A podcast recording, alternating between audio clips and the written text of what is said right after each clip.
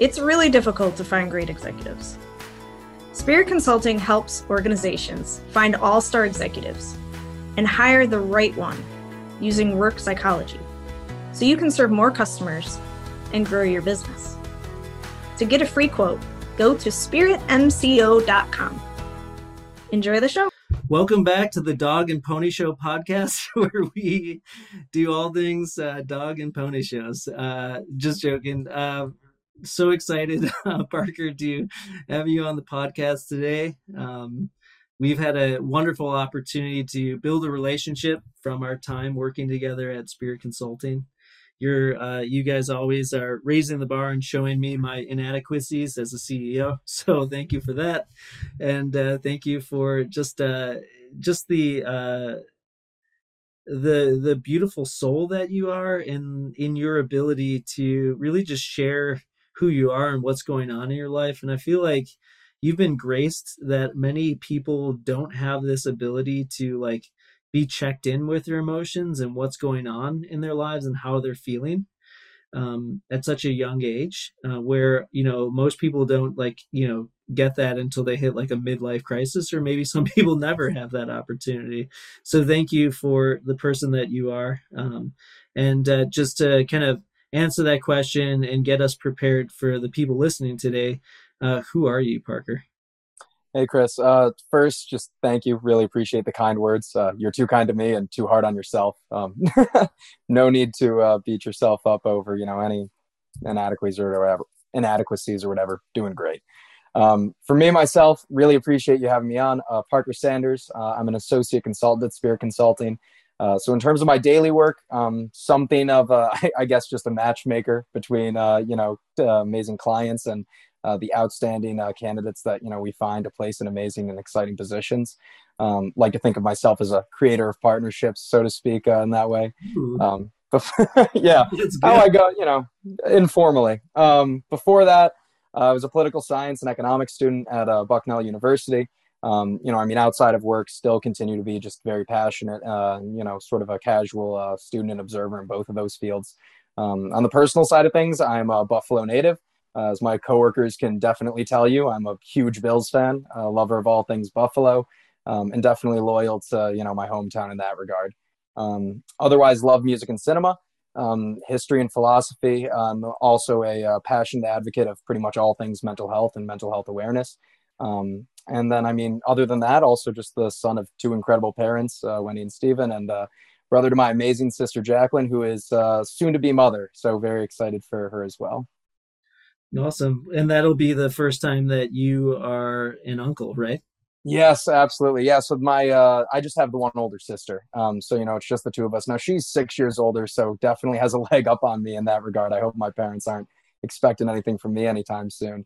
But yeah, it's super exciting. Definitely the whole family is fired up and waiting. It's a July 6th due date. So should be a summer baby. Lots of fun. It'll be a great time. Yeah, as you know, my parents have 22 grandkids, and it's like as I had left U of I and just kind of doing my professional life of where you're at, that was the peak of the baby making season for all of my siblings. So it was just one of those things where every year, every couple of months, you're basically getting a new baby notification of, someone's pregnant and having kids. And it just tears at your heart of dang, maybe I need to get in this game. So, and I'm sure that you'll see that as you get to lift up your niece or the baby, you'll just recognize wow, what a privilege and honor it is to be able to be that close to like new life. It's just, and especially when it's in your family, it just, I don't know, there's something different about it than just coming across random kids' babies or whatever it may be. It's just not the same as when it's your own blood. It's just something that changes within inside of you. So yeah. Mm-hmm. Yeah, no, absolutely. My it's funny, I Chris, you and I have talked about it. My on my mom's side, my grandfather came from a family with 11 siblings. So I've always sort of had the perspective, have the big web of extended family, but agree that there's something to sort of that closeness that I'm really excited about. Obviously with God, maybe 40 cousins, 30 cousins. you know, you hear about new babies, you know, people on the way. And it's always exciting, but definitely going to be different, you know, with the one sister, obviously a lot closer to home, and I mean, just a lot more there. So yeah, it should be really exciting. Super excited for her. Everything's been going well so far, minus, you know, extended problems with their contractor, their house, a couple delays, but everything's squaring up and really exciting there. So Parker, give us a understanding how you grew to the leadership position that you're in today. Yeah, absolutely. So, I mean, a lot of places I could potentially start. I mean, I suppose to go all the way back, right, being, you know, sort of earlier in my career, might as well give you the original goals too, right? So, I mean, as a child, you know, my aspiration was to be a lawyer. A lot of reasons for this. You know, I mean, the one I sort of like to joke about is that my whole family was very into Law and Order. So, you know, of course, that was the coolest thing I could have done, right?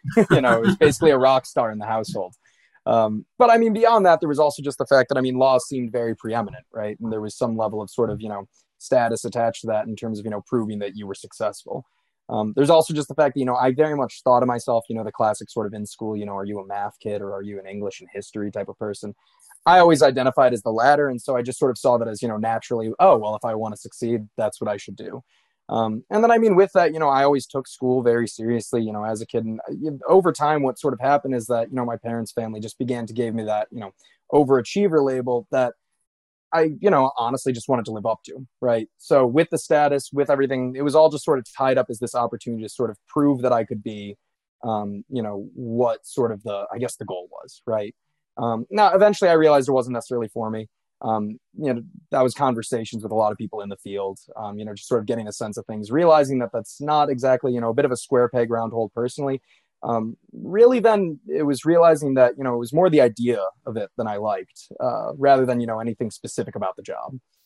So, I mean, this, you know, takes me into college. I was pretty unsure at the time, you know, still sort of in that, you know, political science, economics track that was sort of geared towards that, but looking at other options. Eventually from there, I mean, what I decided on was sort of consulting, because I mean, I like the idea of being, you know, that third party perspective, analyzing issues from, you know, the big picture down to the granular detail. But I mean, honestly, it's like, what did I even really mean by that, right?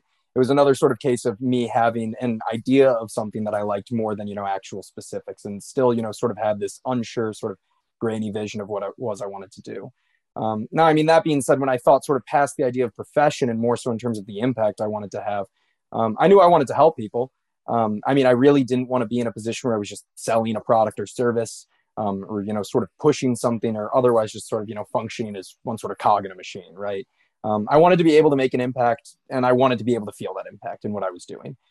So, I mean, this led me to the point where when I did eventually come across executive search generally and Spirit Consulting specifically, it just sort of immediately lit up the room as a possible answer to that then, right? I mean, what I absolutely love about this role is, you know, the fact that I'm able to help people every day. And, you know, granted, there's aspects of sales as, you know, well as analysis and everything that we do. But ultimately, you know, you're coming to conclusions and selling clients on people who will make their business more successful, make their lives easier.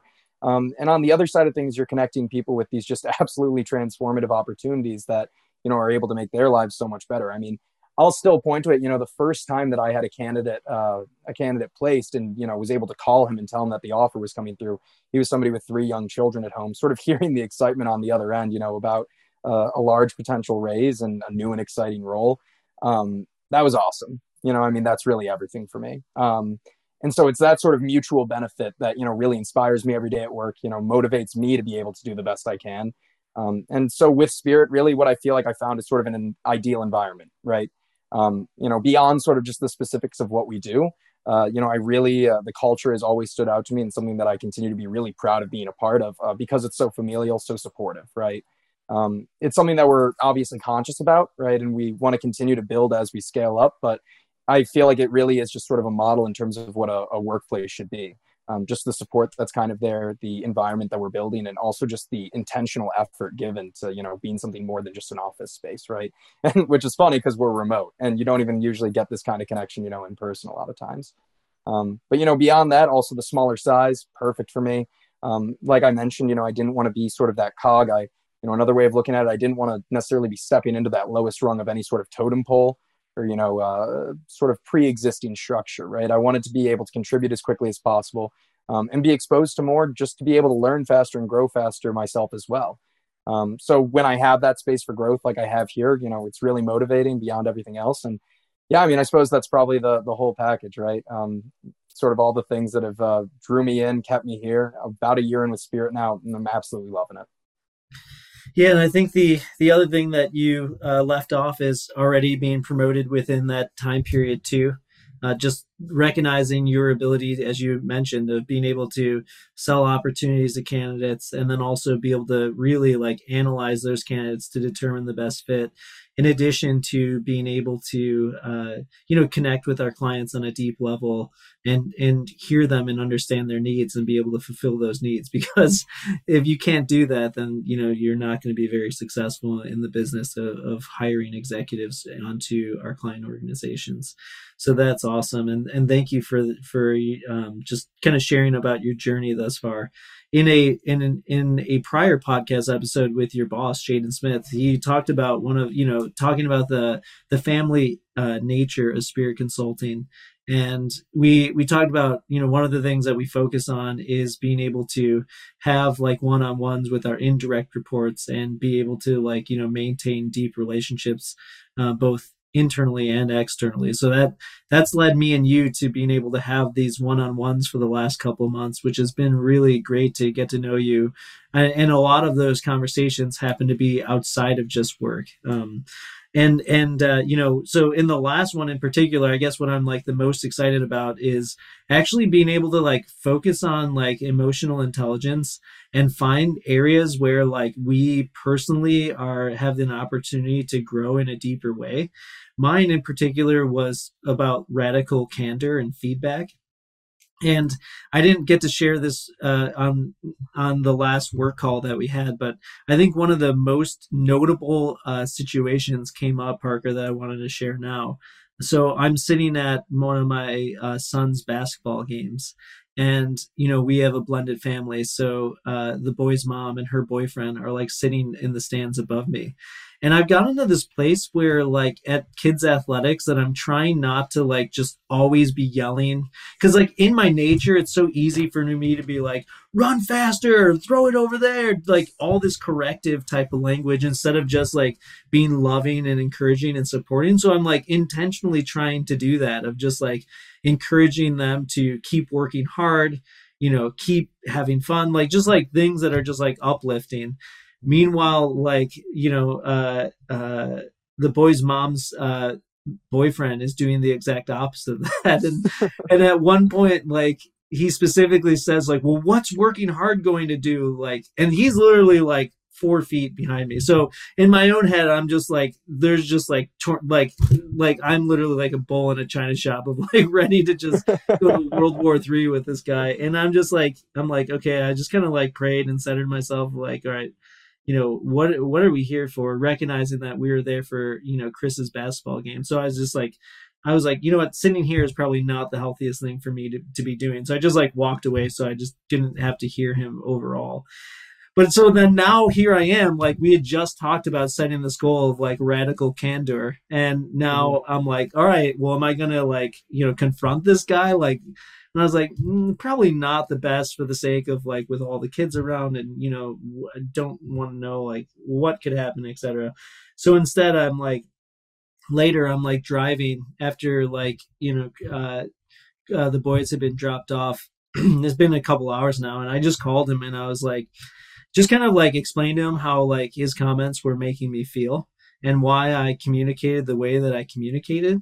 And then it became like a very, like I thought for sure it was going to turn into like an arguing match or just, you know, who knows what could happen. But instead he was like, yeah, you know, I understand why you say that. And I can understand how you like feel the way that you're feeling. And I'm sorry for like making you feel that way, which based off our relationship, it like could have easily totally like been a train wreck. And I thought, you know, for sure that I was just going to, in that sense, like, you know, take some like, you know, further whips on the back. And it was just going to be one of those things, but it ended up like actually being able to deepen our relationship. And so I was just like, I was just like, yes, let's go. Like, this is, you know, it's one thing to just like tell candidates that they're not a fit for a position and then maybe share some feedback. But like when the stakes are even that much higher of like, you know, people could be screaming at you, I feel like it just makes it that much harder. So I was like really encouraged. And especially, you know, because the reason why I don't like struggle to be able to share feedback is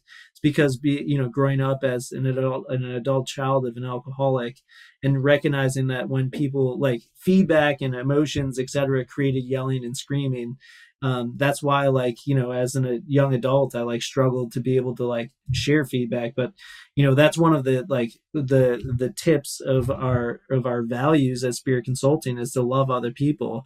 And that's like intentionally wanting to enter into conflict for the sake of being able to, you know, help them grow and share feedback in that way. So I really attribute that to our one-on-ones and being able to, you really like encouraging me and inspiring me to set that goal of like, you know, for the next month to be really like focused on when the opportunities are there to offer feedback, to offer it. And that's just like one of the many like beautiful things of like that has like helped people grow and then been like a relationship booster too. Have you been feeling unfulfilled? You want to be happy, but just continue to struggle. One of the best ways to experience joy is by caring for the homeless. A charity I've grown to love, Riverlight, food rescues 1 million meals per year for the needy in Chicago. Imagine how that makes you feel, knowing that you're helping feed children and veterans. To make a tax-deductible donation, visit riverlightchicago.org. Again, riverlightchicago.org. No one should go to bed hungry.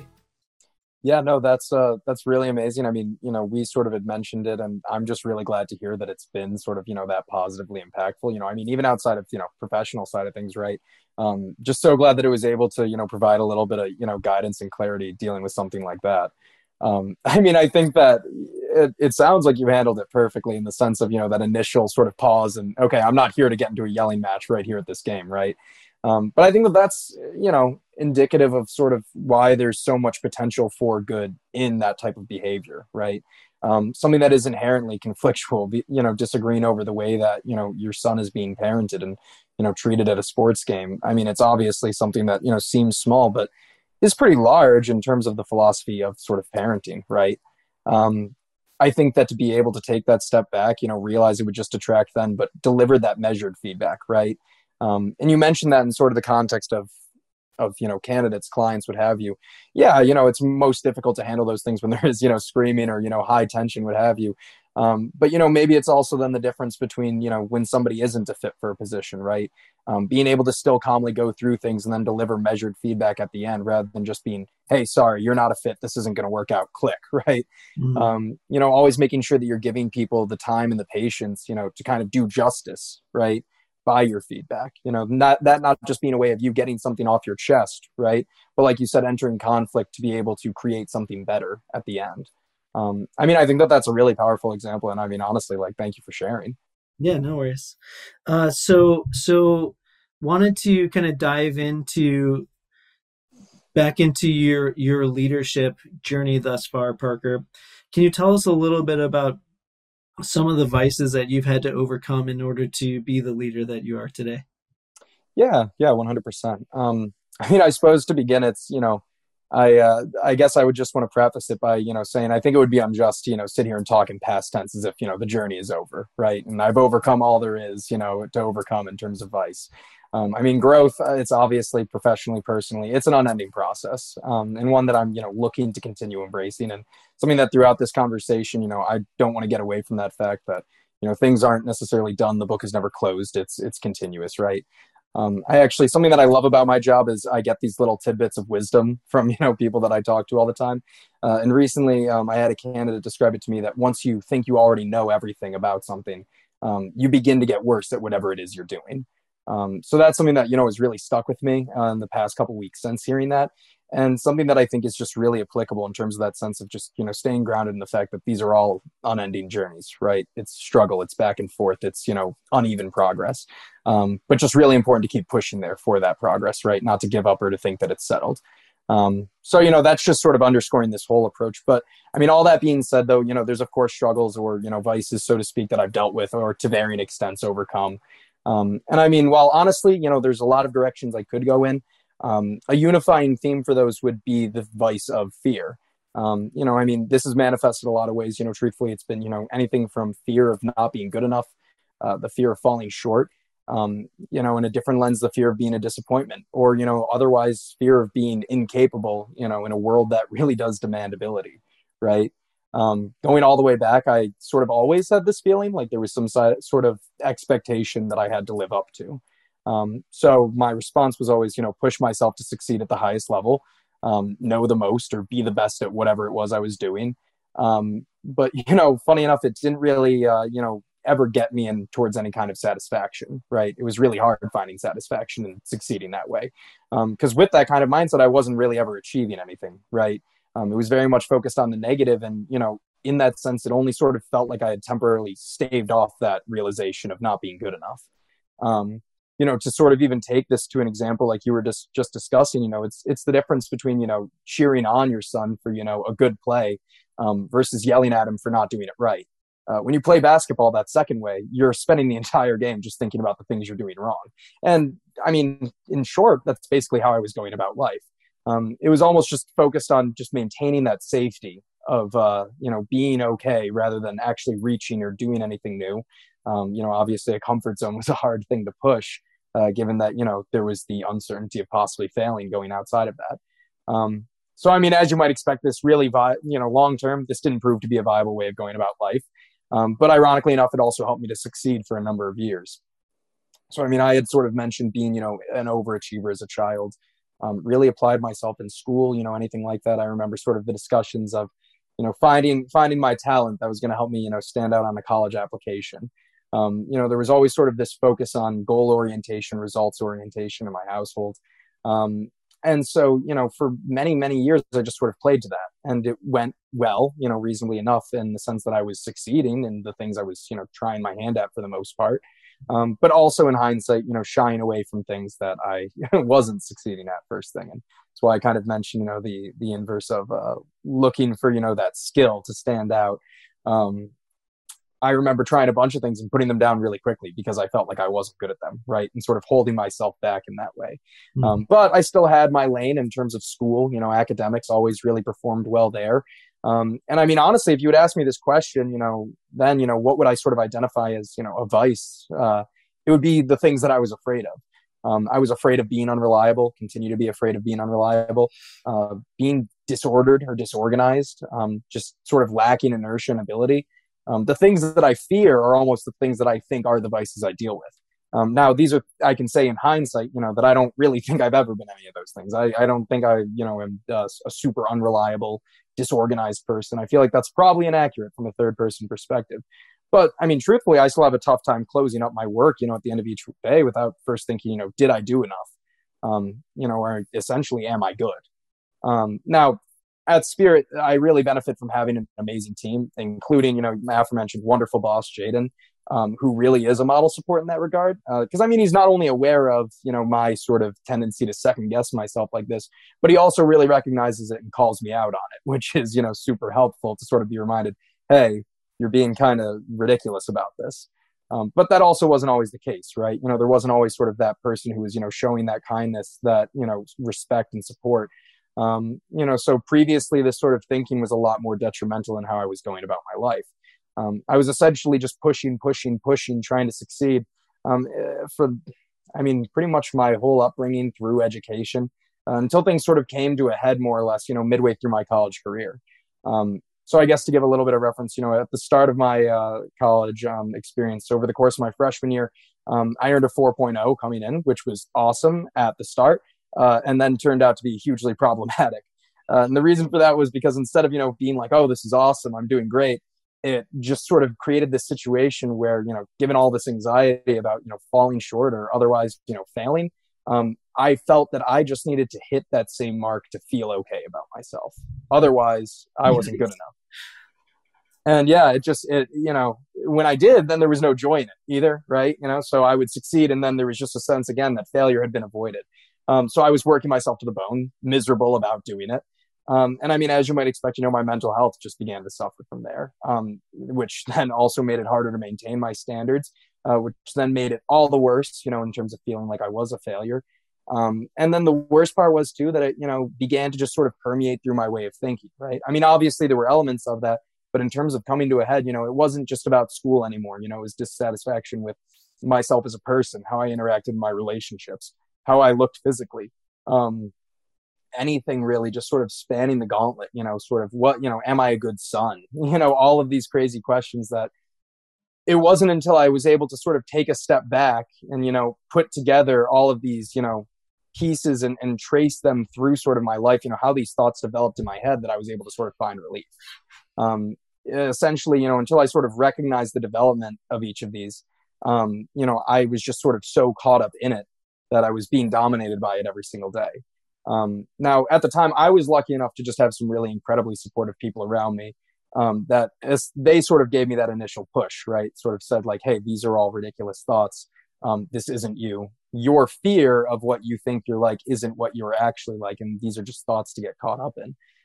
And that kind of got me to take a step back and have that moment of realizing like, this is ridiculous. And, I've said ridiculous a few times, because, the ridiculous part is that it made all perfect sense at the time, right?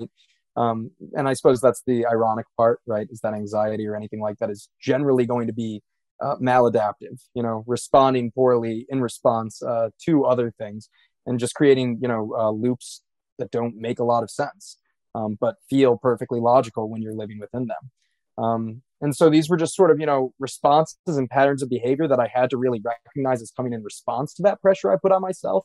Something that I had to understand how I developed that fear of failure to begin with, before I was able to then master it, right? I had to sort of pull myself back to that point of view, not being, 1 foot away from that picture, and sort of have that opportunity to see things fully and see things clearly. Once I was able to gain just a reasonably solid footing on that perspective, it was acceptance, right? Accepting myself for who I am, who I know myself to be. Also just focusing on showing myself love for the things that I am doing well, rather than condemnation for not being good enough. That really was sort of a huge divide that I feel like is, still very important,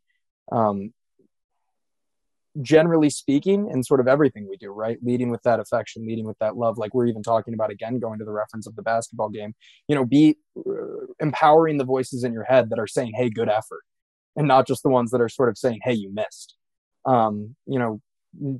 Dividing your focus appropriately there. And I mean, I think it also helps, that it, in the work we do, I'm in an environment now that, part of the reason that I love what I do, I mentioned being able to very directly have those examples of what I'm doing, right? In terms of, that first call from a candidate who was placed being so exciting. Because when something like that is, the end result, there's not really that ambiguity of, did I do enough? Did I do it right? Am I right? Am I good? It's just clear as day that, this is somebody who's incredibly happy with the impact you've been able to have in their life. And that's something that makes it, a lot easier than in the context of sort of reminding myself, hey, yeah, that's, that's right. You are doing good. You are making a positive impact. And, the proof is in the pudding right here. Well, thank you, Parker, for your candor, being able to share about kind of your struggles with fear to this point. And, yeah, sorry to hear that you had to go through that. I'm curious, thinking, just like hearing you, share about your experience with that. What says you to a person that's listening to this that is presently like that you just kind of like read their mail and they're like, yeah, that's where I recognize where I'm at mentally. I know many adults that are in their 60s that still live from a place of fear in everything that they do. So yeah, just kind of curious as to like, if there's someone listening to this, what do you kind of like recommend as ways out of that? I know you shared a couple of them, but yeah, I was just kind of curious, like, was that work with a therapist? Was that work with like a loved one? How did you kind of find yourself to get out of that loop that you were in? Yeah, no. And I mean, I guess I'd want to say, there is no one single right way, right? There's a lot of ways that you can find support, and there's a lot of ways that you can provide yourself support internally, right? So there's really a lot of ways that you can do more damage. There's also a lot of ways that you can really give yourself a hard time. So we're going to avoid those ones. Right, right. But, you mentioned, things that are more sort of structured, with a therapist. I think something like that, if you are really struggling, is absolutely what you should go and seek out. I think that if you feel like you really need that hard look in the mirror, that sort of evaluation, that tracing, and that's something that, you're struggling with, that level of introspection on your own, then absolutely you should be seeking out whatever resources are going to help you, right? Because nobody deserves to feel like that. I think that, to that person who's sitting there, though, I think that there's, two main parts. What can I do in terms of internally, and what can I do externally? Internally, I feel like it's like we talked about, raising those sort of voices for doing things right. Giving yourself a pat on the back when you do something well. It's, funny. I feel like in our culture, it's, very much you're supposed to stay, you don't want to seem like that person who's self-gratifying, or that person who, thinks that they're all that or something like that. But it creates this weird sort of complex where we feel like we need to constantly downplay our successes because there's somebody out there doing bigger and better things. If it's good, you should take pride in it. If you're doing good things, you should feel good about them. And that's important to give yourself that recognition. I think the other side of it is who you surround yourself with, right?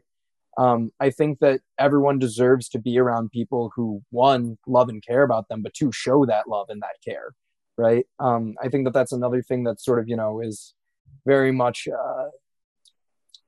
we too often, I think, especially in, sort of social media driven culture, people are very focused on, sort of the social implications of who they're around, right? Or the social implications of how they seem.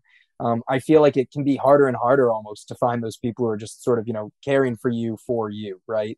But what everybody deserves, is somebody, or, people generally that are going to tell them, hey, these are the things that, I think are awesome about you. These are the things that, make you a special person in my life.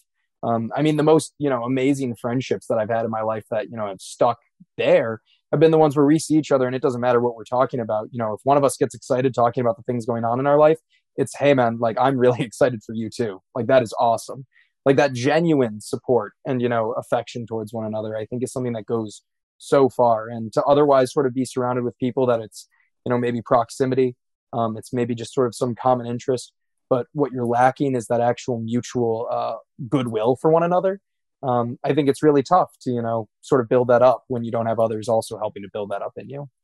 Yeah. And I think that that's a great point because, I've seen from my own experience that as people have gotten around me in my inner circle mm-hmm. that come from a different upbringing, like they're just like shocked of like, oh, like shaming and guilting. And that's not a part of this culture that you're in. Yelling, like, that like when you guys are like socializing, there's not like yelling and screaming or people that are like going off the deep end or, just cutting people down. Like that it is a very like wholesome and like supportive and encouraging culture that like is within, because that, the values of Spirit Consulting are ultimately the values to which Chris Gomez is living his life by. So it's just like that is just, just taking the way that I want to live my life where I'm living, on a personal level, and then like pulling that out to a professional basis too. And yeah, so I think that that's excellent of, because I can think about too, because, we've talked about that. I had a quarter life crisis about the same time that you did in your life.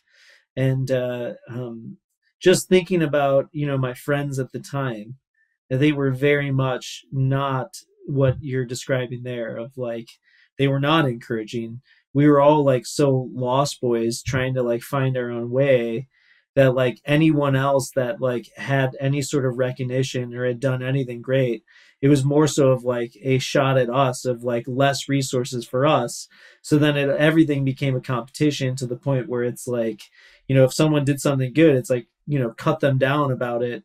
Don't make them feel good because like, but at the end of the day, it's coming from a place of like fear and, just not feeling good about yourself overall. So, I love both of that as well. So Parker, what is, talk to me a little bit about, where you've been gifted on the opposite side of that. Where do you feel is some of the virtues that you've been naturally gifted with? Yeah. I think that, ultimately the things that, shine through, first of all, just, in virtues are going to be those things that we, choose to really lead with, right? Or that, we put sort of the focus and, the intention in. I think that from sort of, my experiences in life, and I mean, the thing that's obviously sort of caught up in our whole conversation here is the amazing difference it can be when you have, truly empathetic leaders around you. So in terms of, virtues that I focus on and ones that I feel like I, have made progress on, I would say, magnanimity, sort of that ability to just be other oriented. I really, pride myself on sort of considering the needs, conditions, thoughts, feelings of others, because I've seen how big of a difference that can make in my life and also in, sort of the lives of those around me. I mentioned earlier, in terms of thinking about my boss, Jaden, the difference it makes for me on a day-to-day basis that he's sort of aware of and can catch me when I'm, getting ahead of myself, jumping to conclusions about like, have I done enough? Is the work I'm doing enough good? Just having, and it doesn't have to be a lot, but having that person there to say like, hey, you're doing great, being aware of that, it's amazing the impact that that can have. And so that's something that I want to have for others then too, right? Well, and by the way, Parker, you're doing a great job on this podcast episode today, dude. Chris, you're the best, man. Thank you. I really appreciate it. You're doing such a great job leading. I wouldn't be able to do it without you. Yeah. But no, I think that, the capacity for good that we just have as people is so incredible to think about when you really do think about it. And so it's just almost inspiring to think about, right? When you begin to ingrain that into your way of being, professionally, as a leader, as a person, as, a member of family, it's amazing to think about the ripple effects that you can have. Goodwill begets goodwill, right? If you treat people better, people are generally going to think like, hey, this is just how, the world works. People work is, good behavior as being normal, rather than, like you're saying, it's interesting the way that you can so quickly create these cultures of just cutting one another down as normal in lieu of that. And so it's, that's why I also mentioned why it's just important, we can talk about sort of what's natural, what's the gift, but I think that ultimately it's continuing to have that intention every single day of making sure things stay on that positive sort of energy. I think is going to be, it's always going to be pay dividends just down the line. Yeah. And, the phrase that was coming to mind is that, hurt people and heal people. So it's almost like what I'm saying here is that if this is also, if this is starting to resonate with you too, on the element of like, if you find yourself in maybe a toxic culture that isn't as supportive of one another, like, I think the best thing that you can do is like, it's hard to be able to put a oxygen mask on someone if you yourself are dying. And so you have to be able to find that healing that, kind of Parker was talking about as the first level of like getting outside of yourself with that, so that you have the opportunity to be able to, create these healing cultures and be a healed person, so you can love other people and not just, not be doing ministry from a place of woundedness that is ultimately just going to create more and more pains in people's lives. So yeah, so that's awesome. So Parker, what's the biggest challenge in your life presently? Yeah, I think that presently it's just sort of at this, it's overcoming that fear still, right? And that's sort of the funny part is, you can, put so much work into something and still be working on it. But, as far as where I am sort of at in my own life right now, I had a bit of an interesting intersection. Like I mentioned, about a year now into my time with Spirit, obviously finished school. Sort of the situation I'm in is just that it's one of sort of uncertainty and, where to necessarily go from here. From Buffalo, as I mentioned, but my sister is in Denver. Parents are retiring to Florida. So everyone's kind of spreading out. It opens up just the window of, where do I want to be? What do I want to do? My girlfriend of, several years is also in the process of securing her first job, which is super exciting, but also contributes to then that aspect of, necessarily like what comes next, right? And I think that there's an anxiety there because anytime I've, been faced with that question previously in my life, it's always been, well, whatever comes next, it has to be successful, right? Or it has to in some way measure up as good against, all the possibilities. It has to be one of the best ones. And that's a terrible way of thinking about things, right? as you and I can sit here and talk about, you know, it's very much a journey. There are ups, there are downs. It's just about embracing every aspect of that, right? Something you and I have even talked about is that in these past few months of, you know, sort of being in the more preliminary stages of this, not necessarily embracing it, but feeling anxious about it, right? Like, yeah, like what does come next? Where am I supposed to be living? You know, what am I supposed to be doing? You know, am I doing everything I can for my career? And I think that that sort of pressure is something that I've, you know, really been focusing on taking off, taking a look back and just enjoying every day, right? Enjoying, you know, the work I do every day, enjoying, you know, my relationships with my friends, with my girlfriend, with my family. And I think that it's just that embrace of, you know, the process of the journey and of, you know, every day as being both a learning opportunity and also a gift. I think that that's really, you know, the trick to sort of staying grounded through it. Although maybe I'm cutting to the end too fast because I haven't figured it out yet. Yeah. Can I take that to prayer, Parker? Absolutely. Yeah. All right. In the name of the Father, Son, Holy Spirit. Amen. Lord Jesus Christ, I thank you for the opportunity to connect with Parker today and to be able to share my love of him with our audience and with the world. And Lord, I just pray that I first just want to enter into your gates with praise. And I praise you, God, for the way that you pulled Parker through this fear that he's gone through, that sometimes we have to enter into the fire to be burned away, to be able to live in a higher level of living.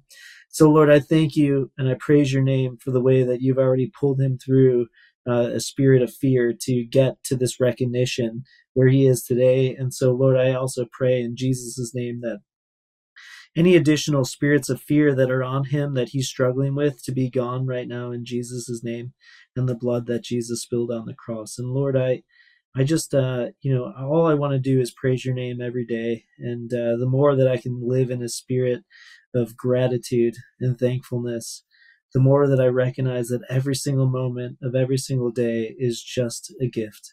And that's why it's called the present, because that is what it is, Lord. It is a present. So, Lord, I just pray blessings upon Parker, that, Lord, that you would grace him with the ability to just have this super mindfulness about how gifted he is in every little moment of every day. And that as we stay grounded in the present moment, we can leave the past, which allows us to be having regrets, and we can leave the future, which just only gives us anxiety about things that we don't know about. And as you told us, Lord, that you clothe you feed the birds of the air and you clothe the fields.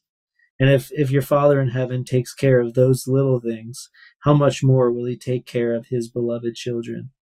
And Parker is your beloved son, Lord. So I just pray that you would give him that grace to recognize how loved he is, and how provided for that he really is, and just being able to allow him to stay in a place of gratitude. And I pray this through the mighty name of our blessed Lord, Jesus Christ. Amen, amen, amen. So thank you for watching us on the Virtuous Heroes podcast, where we inspire virtuous leadership. And Parker, many blessings to you, friend. Hey, Chris, thank you so much. Really appreciate being on here. Hey, Chris here. Hope you enjoyed the episode where we discussed all things going bald. Just joking. If you enjoyed the episode and the podcast, will you please subscribe on YouTube or Apple Podcasts or Spotify? Or you could also share it with a friend. That would be tubular. I hope you have an awesome day.